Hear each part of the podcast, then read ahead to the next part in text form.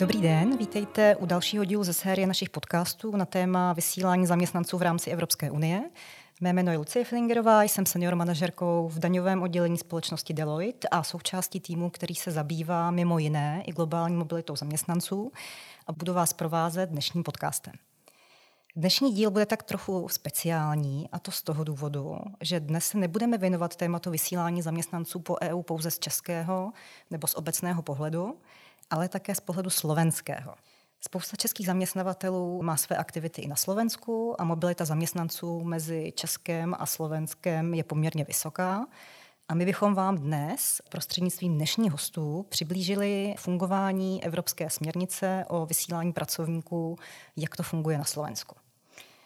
Vítám tady kolegyni z Deloitte kanceláře na Slovensku, manažerku tamnějšího daňového oddělení Janu Mrovovou a mého kolegu Pavla Bejšovce, advokáta z našeho právního oddělení, který se zabývá pracovně právním problematikou a kterého již znáte z minulých dílů.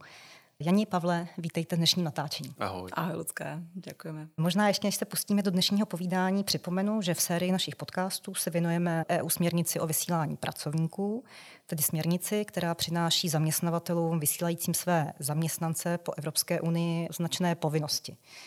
Jak jsme si vyjasnili již v tom našem prvním díle, tak směrnice je jakousi snahou regulovat přeshraniční vysílání zaměstnanců v rámci EU a zamezit tak možnému sociálnímu dumpingu a zneužití levné pracovní síly. Pojem vyslání je ve směrnici definován a to jako dočasné vyslání pracovníka za účelem poskytnutí nějaké služby nebo v rámci jedné skupiny podniků, nebo jako dočasné přidělení zaměstnance prostřednictvím agentury práce. Povinnosti, které vysílajícímu zaměstnavateli ze směrnice vyplývají, jsou jednak administrativního rázu, Tedy například, jak jsme již zmiňovali v jednom z předchozích dílů, jedná se o tu notifikační povinnost vůči místním úřadům práce, ale jsou také materiální, kde sledujeme dodržování určitých pracovně právních podmínek v zemi vyslání, pokud jsou pro vyslaného pracovníka výhodnější. Jani, Pavle, Pojďme na to. Janí, jak byla implementována směrnice o vysílání pracovníků na Slovensku? Řekni nám něco bližšího. Ďakujem. Tak směrnice byla implementovaná vlastně do našeho zákonníka práce a byla implementovaná v plnom rozsahu a dokonce teda ještě před účinností samotné směrnice, takže jsme to stihli na čas. Před chvilkou jsem zmiňovala, že vysílající zaměstnavatel má na základě této směrnice nějaké povinnosti v zemi vyslání toho pracovníka. Pojďme nejprve si říct teda tu materiální stránku. Jaké má třeba český vysílající zaměstnavatel, vysílající svého zaměstnance na Slovensko povinnosti? Proběhla ta implementace směrnice na Slovensku s nějakými odchylkami? Jsou tam nějaké výjimky, co se těch materiálních povinností týče? Co se týká těch výjimek, tak nějaké výjimky tam v zásadě nejsou. Je to vlastně implementované podle té směrnice, ale směrnice nám dává možnost vlastně dať sem nejakú výnimku, teda v tomto prípade, keď zamestnávateľ sem vysiela nejakého zamestnanca, ktorý sem ide inštalovať nejaký tovar, alebo teda ide robiť tú počiatočnú montáž, tak v takom prípade vlastne nemusí splňať tie podmienky ohľadom dĺžky dovolenky, minimálnej mzdy a minimálnych mzdových nárokov. A ak teda tá doba nepresiahne 8 dní za obdobie teda 12 mesiacov od začiatku toho vyslania. Pavle, připomeneš nám, prosím, jak to máme z českého pohledu? Máme my nějaké výjimky? Tak my tam tu výjimku taky máme stanovenou. Tady ten český zákonodárce byl možná trochu velkorysejší a my tam máme výjimku 30 dnů v kalendářním roce a ta výjimka se stahuje na stejné v podstatě atributy, co zmiňovala Jana, to znamená minimální délka dovolené a minimální odměňování. Takže my to máme trošku širšejší. A... Z hlediska toho Jasně. času. Dobře, co ty administrativní povinnosti vyplývající pro ty vysílající zaměstnance, zaměstnavatele, pardon, když vysílají zaměstnance na Slovensko? Janí, jak probíhá oznámení toho vyslání na Slovensko? Jsou nějaké lhuty pro podání notifikace na slovenské úřady? Tak v případě, že zaměstnavatel vysílá na Slovensko svého zaměstnance, tak je povinný oznámiť toto vysielanie Slovenskému národnému inšpektorátu práce. Lehota tam nie je stanovená, ale určite to treba urobiť pred eh, začatím výslania, najneskôr vlastne v deň začatia výslania. A to máme na Slovensku teda dve možnosti. Jednou možnosťou je oznámiť eh, výslanie elektronicky, elektronickou formou alebo potom v listinej podobe. Čo sa týka tej elektronickej formy, tak e, tu je možné, že sa ten zamestnávateľ vysielajúci, opakujem, že nie je to vlastne ten príjmajúci zamestnávateľ, ale ten, ktorý toho zamestnanca vysiela, lebo niekedy si to klienti vlastne milia, kto má tú povinnosť oznámiť to vysielanie na ten Národný inšpektorát práce tak v tomto prípade ten hostujúci zamestnávateľ vyplní e-mailový kontakt, zaregistruje sa vlastne na tej stránke, vytvorí si tu konto a po zaregistrovaní bude vlastne môcť oznámiť vyslanie tých svojich zamestnancov, ich, ich údaje, svoje údaje a, a tak ďalej. A čo sa týka tej listinej podoby, tak v tom prípade sa vyplňa na stránke Národného inšpektorátu práce formulár, kde sa zadávajú prakticky tie isté údaje, čo v tej registrácii, až na ten rozdiel, že tento formulár potom ten vysielajúci zamestnávateľ vytlačí a buď ho listinej podobe zašle na Národný inšpektorát práce, alebo si z neho urobí pdf vytvorí teda pdf a pošle ho e-mailom na Národný inšpektorát práce. Čiže je, je možnosť aj zaslať ten formulár kvázi elektronicky. V prípade teda, ak by náhodou potreboval ten vysielajúci zamestnávateľ meniť akékoľvek údaje ohľadom toho vyslania, či už dobu vyslania, môže sa stať, že vyslanie sa predlží, tak v takom prípade, ak je registrovaný, tak veľmi ľahko sa prihlási opäť do toho systému a zmení tu vlastne tie údaje, ktoré už oznamoval. V prípade, že posiela ten formulár v listenej podobe, tak je potrebné bohužiaľ opätovne vyplniť celý ten formulár a na novo ho poslať na Národný inšpektorát práce. Jen pokud se to vyslání úplně zruší, je to stejný případ? Toto vôbec nie je riešené, takže ťažko povedať, ako oznámiť, keď vôbec k tomu vyslaniu nedojde, že napríklad ten zamestnávateľ to vyslanie oznámí a nakoniec teda sa neuskutoční. Ještě mi napadá, když se notifikuje, eh, přikládají se k tomu nějaké podpůrné dokumenty, já nevím, kopie pracovní smlouvy, vysílací dopis. Pri tom samotnom oznámení toho vyslania vysielania, čiže keď podávame ten formulár ohľadom oznámenia vysielania, tak nie je potrebné prikladať žiadne, žiadne prílohy v tomto momente. Pavle, nahrála mi Jana s tím elektronickým systémem. Jestli si dobře pamatuju z předchozích dílů, tak nic takového v České republice nemáme. Je no, to říkáš tak? to správně, je to škoda, že nic takového nemáme, ale je to tak, jak říkáš, takže u nás jsou ty klasické způsoby notifikování, to znamená vyplnit formulář, zaslat poštou, datovou schránkou nebo to zaslat i e-mailem, takže na, na nějaký systém si zřejmě ještě počkáme. Hmm, a nemáme žádné indikace, že se chystá v nejbližší době? Indikace máme, ale ještě nějak jako... Nic konkrétního. Nic konkrétního. Dobře, tak to jsme probrali tu informativní povinnost nebo notifikační povinnost toho zaměstnavatele. Janí, jak je to na Slovensku s povinností uchovávat dokumenty související s tím přeshraničním vysíláním pracovníka? Například pokud dojde, nedej bože, na kontrolu v tom místě vyslání, jaké dokumenty by ty slovenské úřady ode mě jako českého vysílajícího zaměstnavatele požadovaly. A v originále nebo v kopiích? Áno, no povedali sme si, že pri tom oznámení nie je potrebné vlastne dokladať ako prílohu žiadne dokumenty, ale v prípade, ak by náhodou Národný inšpektorát prišiel na kontrolu, tak v takom prípade potrebuje ten hostujúci zamestnávateľ mať k dispozícii pracovnú zmluvu alebo iný doklad, ktorý potvrdzuje pracovnoprávny vzťah s tým vyslaným zamestnancom. Rovnako musí viesť a uchovať evidenciu pracovného času toho vyslaného zamestnanca v súlade so zákonníkom práce a takisto musí uchovať doklady o mzde, ktoré vyplatil vyslanému zamestnancovi za tú prácu vykonanú počas toho vyslania. Takisto tie dokumenty musia byť k dispozícii aj v mieste výkonu práce počas celej doby vlastne vyslania. Takisto je potrebné aj v prípade, že na, o to Národný inšpektorát práce požiada, tak je potrebné predložiť aj tieto dokumenty po skončení vyslania a takisto ich preložiť do slovenského jazyka v případě potřeby. Zase jsem si vzpomněla na jeden z našich minulých dílů, kdy jsme řešili právě povinnost uchovávat dokumenty na pracovišti z českého pohledu. Řešili jsme s kolegou Alešem, že vlastně je potřeba, aby sám ten zaměstnanec, ten vyslaný pracovník, měl něco u sebe v případě, že by ho někdo kontroloval i mimo to pracoviště toho vyslání. V České republice jsme se shodli, že taková povinnost žádným zákonem, Pavel potvrdí, daná tam je, není. Tam je povinnost to mít na pracovišti, hmm. takže to je jako asi... No, jak na Slovensku. Tiež nemám vedomosť, že by mali tí zamestnanci mať niečo pri sebe ešte mm-hmm. extra. Určite aj jednotku, ale tu asi nebude nikto kontrolovať mimo pracoviska.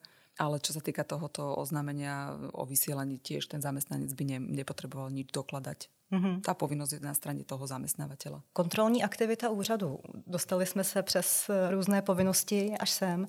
Jak je to na Slovensku? Může se podělit o nějaké své zkušenosti? Jak je to se sankcemi, s pokutami? Nebo i třeba nějaký reálný případ, kdy víš, že se prostě dostalo až do toho stádia, že došlo na sankci pokutu, ať už třeba pro vysílající společnost na Slovensku, anebo obráceně, když nějaká slovenská společnost vyslala do jiného státu Evropské unie? Áno, tak na Slovensku vlastne tie kontroly uskutočňuje alebo prebiehajú teda pod vedením Národného inšpektorátu práce, ktorý teda okrem nejakých kontrol ohľadom dodržiavania BOZP, pracovnoprávnych vzťahov a nelegálnym zamestnávaním eh, sa zaoberá aj tou problematikou vysielania zamestnancov. Čo sa týka samotných kontrol, tak našťastne s nimi nemáme praktickú skúsenosť na Slovensku, respektíve aspoň my za našich klientov. Predpokladáme, že tá automatická nejaká kontrola formulárov, vlastne, ktoré sa posielajú na Národný inšpektorát práce, tak tá neprebieha pravdepodobne automaticky, že by to tam niekto v momente, ako ten formulár vlastne odošlete, Národný inšpektorát práce ho dostane, tak tá kontrola asi v tomto momente nie je ale predpokladáme, že tá kontrola je v prípade, keď dojde k nejakej kontrole priamo teda u toho subjektu, tak asi sa spätne potom pozera ten Národný inšpektorát práce aj na to, či tam bola splnená vlastne tá oznamovacia povinnosť. Môže sa stať aj, že napríklad ten zamestnávateľ tú, tú oznamovaciu povinnosť nesplní na čas, lebo nie vždy sa dostanú tie informácie k tým ľuďom, ktorí vlastne majú na starosti toto oznámenie e, v rámci spoločnosti. V takom prípade takisto nemáme vedomosť, že by Národný inšpektorát práce penalizoval vlastne neskore oznámenie vysielania. Ale teda môže to byť aj súvisiace s tým, že nemáme skúsenosť, že by tie naše subjekty, respektíve naši klienti, že by boli kontrolovaní zo strany Národného inšpektorátu práce. Jak s těma pokutama? No pokuty na Slovensku môže Národný inšpektorát práce udeliť až do výšky 100 tisíc eur. Takže tá pokuta nie je skutočne malá a v prípade, v prípade napríklad nelegálnej práce je to až 200 tisíc eur. Nevím, ako je to v Čechách. No tak, aby se to dobře pamatovalo, my tam u té povinnosti notifikační a té povinnosti evidenční, tam je pokuta 100 tisíc, ale korun teda. no nicméně jsou tam i další povinnosti, pak je tam, eh, co jste probírali vlastně i s Alešem, ta povinnost uchovávat kopie pracovní smlouvy na tom pracovišti, tam je ta horní hranice té pokuty až 500 tisíc korun. A pak vlastně samozřejmě je možnost postihovat i nesplnění těch materiálních povinností.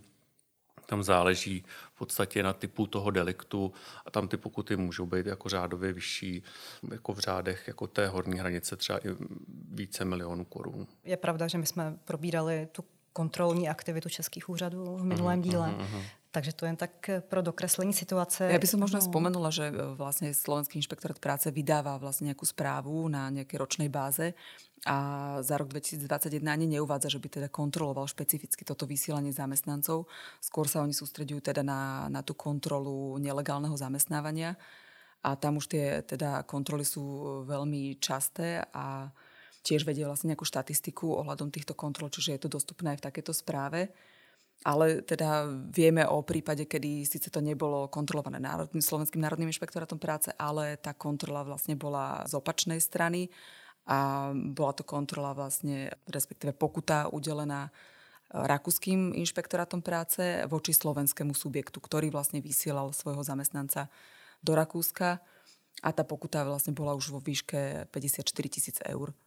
Takže to nie je naozaj čiastka, ktorá je zanedbateľná mm, pre toho zamestnávateľa. Já bych možná teda dodal ten český pohled, jak ty si zmiňovala, eh, vlastně taky ty plány kontrolní, jestli jsem to dobře pochopil, tak i v České republice vydává vlastně inspektora práce roční plán kontrol a tam tedy už jako po několik let se vlastně ta problematika toho vysílání zaměstnanců a kontroly dodržování těch povinností vyskytuje. Takže my skutečně víme i z praxe, že ty kontroly probíhají v této oblasti. My tady neustále hovoříme vlastně o povinnostech toho vysílajícího subjektu, ať jsou to ty materiální nebo ty notifikační, uchovávat dokumenty, ale máme tady vlastně něco, na co si dát pozor, když já jsem ten přijímající subjekt, teda pro Janu, pokud já jsem slovenský zaměstnavatel nebo slovenská entita, která má zaměstnance, pracovníka vyslaného ze zahraničí, Pavle, u nás, pokud máme vyslaného pracovníka, dejme tomu ze Slovenska, je česká entita něčím povinna má taky nějakou roli v rámci povinností vyplývající ze směrnice? Možná Jan určite, určite je tam vlastne tzv. subdodávateľská zodpovednosť, na čo si určite majú slovenské subjekty teda dávať eh, pozor, tie, čo príjmajú zamestnancov zo zahraničia, teda z Európskej únie, ktorí sú k nim vysielaní. A hm, tá subdodávateľská zodpovednosť spočíva v tom, že ten zamestnávateľ je povinný vlastne na nejakú žiadosť zamestnanca doplatiť e, tú minimálnu mzdu, ktorú nevyplatil práve ten vysielajúci, ten hostujúci zamestnávateľ. Ak teda ten zamestnanec to požiada, a tá povinnosť je potom teda do tých 15 dní, ten zamestnávateľ musí doplatiť tú mzdu s tým, že e, ju vypočíta poníženú o nejaké zrážky, ktoré by vykonával, vykonal ten hostujúci zamestnávateľ nie je povinný tieto zrážky odviezť na príslušné úrady, keď napríklad to je sociálne zabezpečenie a podobne, ale je povinný teda mu tú mzdu doplatiť na, na žiadosť zamestnanca. Čiže vlastne spolu zodpovedá za vyplatenie tej mzdy. Pavle, máme nějakou obdobu tady takovéhle subdodavatelské zodpovědnosti i v České republice? Ano, máme. Máme tady institut ručení té osoby, která přijímá toho vyslaného zaměstnance, toho pracovníka tak ta ručí za výplatu té minimální odměny za splnění tří podmínek. Tou první je, že skutečně nebyla teda vyplacena tomu vyslanému zaměstnanci odměna. Druhá ta podmínka je, že ten eh, vysílající zaměstnavatel za to dostane pravomocně pokutu. A tou třetí podmínkou je, že o neposkytnutí té odměny ta přijímající osoba věděla nebo vědět mohla. Takže za předpokladu, že se splní všechny tyto tři podmínky, tak nastupuje ručení toho přijímajícího zaměstnavatele, toho přijímajícího subjektu což tedy v podstatě lze tady za téhle situace doporučit, aby si ty subjekty, respektive ten přijímající zaměstnavatel nějakým hodným způsobem ošetřil to ručení do nějakých smluv, který uzavírá s tím poskytovatelem služeb. Ano, lebo je to také zvláštne, že vlastně já mám kontrolovat svojho dodávateľa.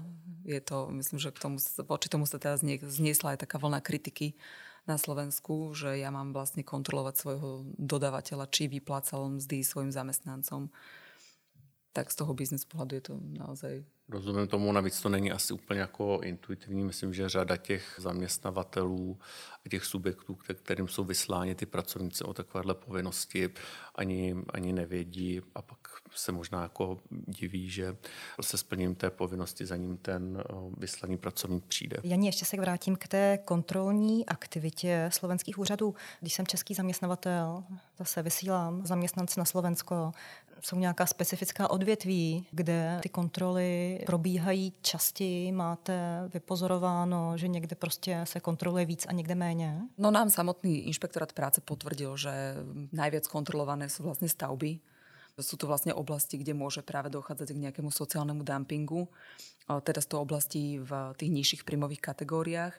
A potom aj z tej správy, ktorú vydáva Národný inšpektorát práce, vyplýva, že ďalšími takými odvetviami sú odvetvie výroby, alebo potom je to gastro, čiže vlastně prevádzky ubytovacie, stravovacie. Ještě mi napadá, já zase opět jako ten vysílající český zaměstnavatel, já samozřejmě jsem zodpovědný, leží to všechno na mě, nicméně já samozřejmě ta slovenská pravidla neznám, nedokážu se v tom orientovat. Je něco, co můžu dělat, abych mohla ty povinnosti, které mám na tom Slovensku, splnit? Já nevím, existují webové stránky, kde bych něco mohla najít, může mi s tím někdo pomoct? Národný inšpektorát práce má celkom peknú web stránku, kde vlastne celá sekcia sa venuje vysielaniu zamestnancov, sú tam aj nejaké často kladené otázky, ale v prípade, že zamestnan- zamestnávateľe majú nejaké špecifika, tak často kontaktujú aj práve našu spoločnosť Deloitte, a takisto veľakrát nás využívajú aj v prípade formuláru toho oznámenia samotného, pretože tam sa vyžaduje aj údaj o ohľadom kontaktnej osoby, ktorá je počas celého toho vyslania k dispozícii práve na území Slovenskej republiky a ktorá môže komunikovať vlastně s Národným inšpektorátom práce v mene toho zamestnávateľa. To mě ještě připomíná, Janí, když ještě se zastavím u toho formuláře a té kontaktní osoby. Vím, že v České republice jo, máme to trošičku specificky, nicméně osoba, která na tom formuláři jako kontaktní osoba uvedená je, by měla schopná být komunikovat česky ideálně, aby se s tím úřadem práce domluvila. Máte na Slovensku tu praxi stejnou, že ty úřady prostě jinak než slovensky nekomunikují? Určitě to tak je, áno, áno, tiež vyžadujú komunikáciu vlastne v úradnom slovenskom jazyku. Aj vlastně ty doklady veľakrát požadujú potom preložiť do slovenčiny práve. Teď možná pro spoustu posluchačů palčivá otázka, která se ještě výrazněji dostala do popředí v souvislosti s pandemí covidu. Zaměstnanci začali pracovat z domova, a to právě třeba ze zahraničí. Vezměme si příklad třeba českého zaměstnavatele, který má zaměstnance ze Slovenska, který pracuje z domova, z domova ze Slovenska. Je potřeba, Janí, splnit na Slovensku nějaké povinnosti vyplývající právě se směrnice o vysílání pracovníků vůči slovenským úřadům i v takovémhle případě? Veľmi zaujímavá otázka a veľmi často kladená aj nám, pretože my najmä teda v Bratislave susedíme zrovna aj s Rakúskom, aj teda s Maďarskom, čiže sme práve na hranici a máme tu veľa zamestnancov, ktorí majú zahraničného zamestnávateľa, čiže rakúskeho alebo maďarského a presne z ich strany nám prichádzajú takéto otázky. V tomto prípade nie je potrebné oznamovať Národnému inšpektorátu práce nič, lebo nie je splnená definícia toho vysielania zamestnanca. Čiže v prípade zahraničného home office vôbec nie je potrebné oznamovať Národnému inšpektorátu práce takéhoto zamestnanca. Čiže u nás aj na Slovensku je definované to vysielanie, že je to výkon prác pri poskytovaní služieb, takže je to naviazané vlastne na to poskytovanie služieb. Zároveň vlastne aj to vysielanie musí byť písomne odsúhlasené tým zamestnancom, čiže by tam reálne muselo aj k tomu vyslaniu dôjsť. Pavle, mě to nedá. Já vím, že tohleto téma my už jsme spolu probírali v minulých dílech. Eh, remote work a práce z zahraničí a notifikační, potenciální notifikační povinnosti v České republice. Ale přeci jen můžeš k tomu ještě říct i něco v našem dnešním speciálním díle. Jak teda v Čechách, pokud slovenský zaměstnavatel má českého zaměstnance, který mu sedí v České republice a pracuje z home office z České republiky? No rád bych dal na to nějakou jednoznačnou odpověď. Bohužel neúplně mi to umožňuje ta legislativa, jak je nastavená, protože, jak bylo zmiňováno v předešlých dílech, tak zákon počítá s tím, že, že by se měl notifikovat každý výkon práce na území České republiky.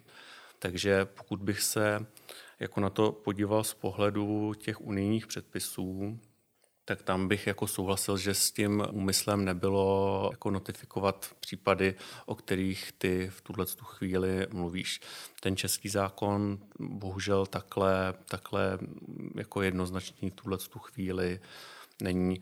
Mám indikace, nebo víme o tom, že tuto otázku aktivně řeší i Ministerstvo práce a sociálních věcí, myslím, o tom diskutujeme, ale jako jednoznačná odpověď na to neexistuje hmm. v tuhle chvíli. Hmm. Takže z logiky věci bychom se přiklánili k pojetí remote worku na Slovensku. Nicméně český zákon tomu úplně nenahrává. Ten tomu úplně nenahrává. Bohužel takhle jednoznačný, aby jsme takto, bych řekl, definitivní závěr mohli udělat, tak bohužel takhle ta legislativa nezní. Děkuju. Já si myslím, že tématem práce z domova a speciálně z zahraničí jsme otevřeli oblast, kde je ještě spoustu otazníků alespoň v českém prostředí a co se aplikace směrnice týče. Tématem tohoto remote worku se naše společnost dlouhodobě zabývá. Řešíme širší dopady práce z domova, ze zahraničí. Je to tématem mnoha našich webcastů a seminářů. A pokud vás teda tato problematika zajímá, sledujte nás na našich platformách a na sociálních sítích. Neváhejte nás v případě zájmu nebo dotazu kontaktovat. Já dnes děkuji Janě i Pavlovi za velice příjemný rozhovor. Jani, by přeju šťastnou cestu zpátky do Bratislavy. Děkuji pěkně. A budu se těšit na další setkání a povídání na tématem vysílání zaměstnanců. Děkuji za pozornost a naslyšenou. Naslyšenou.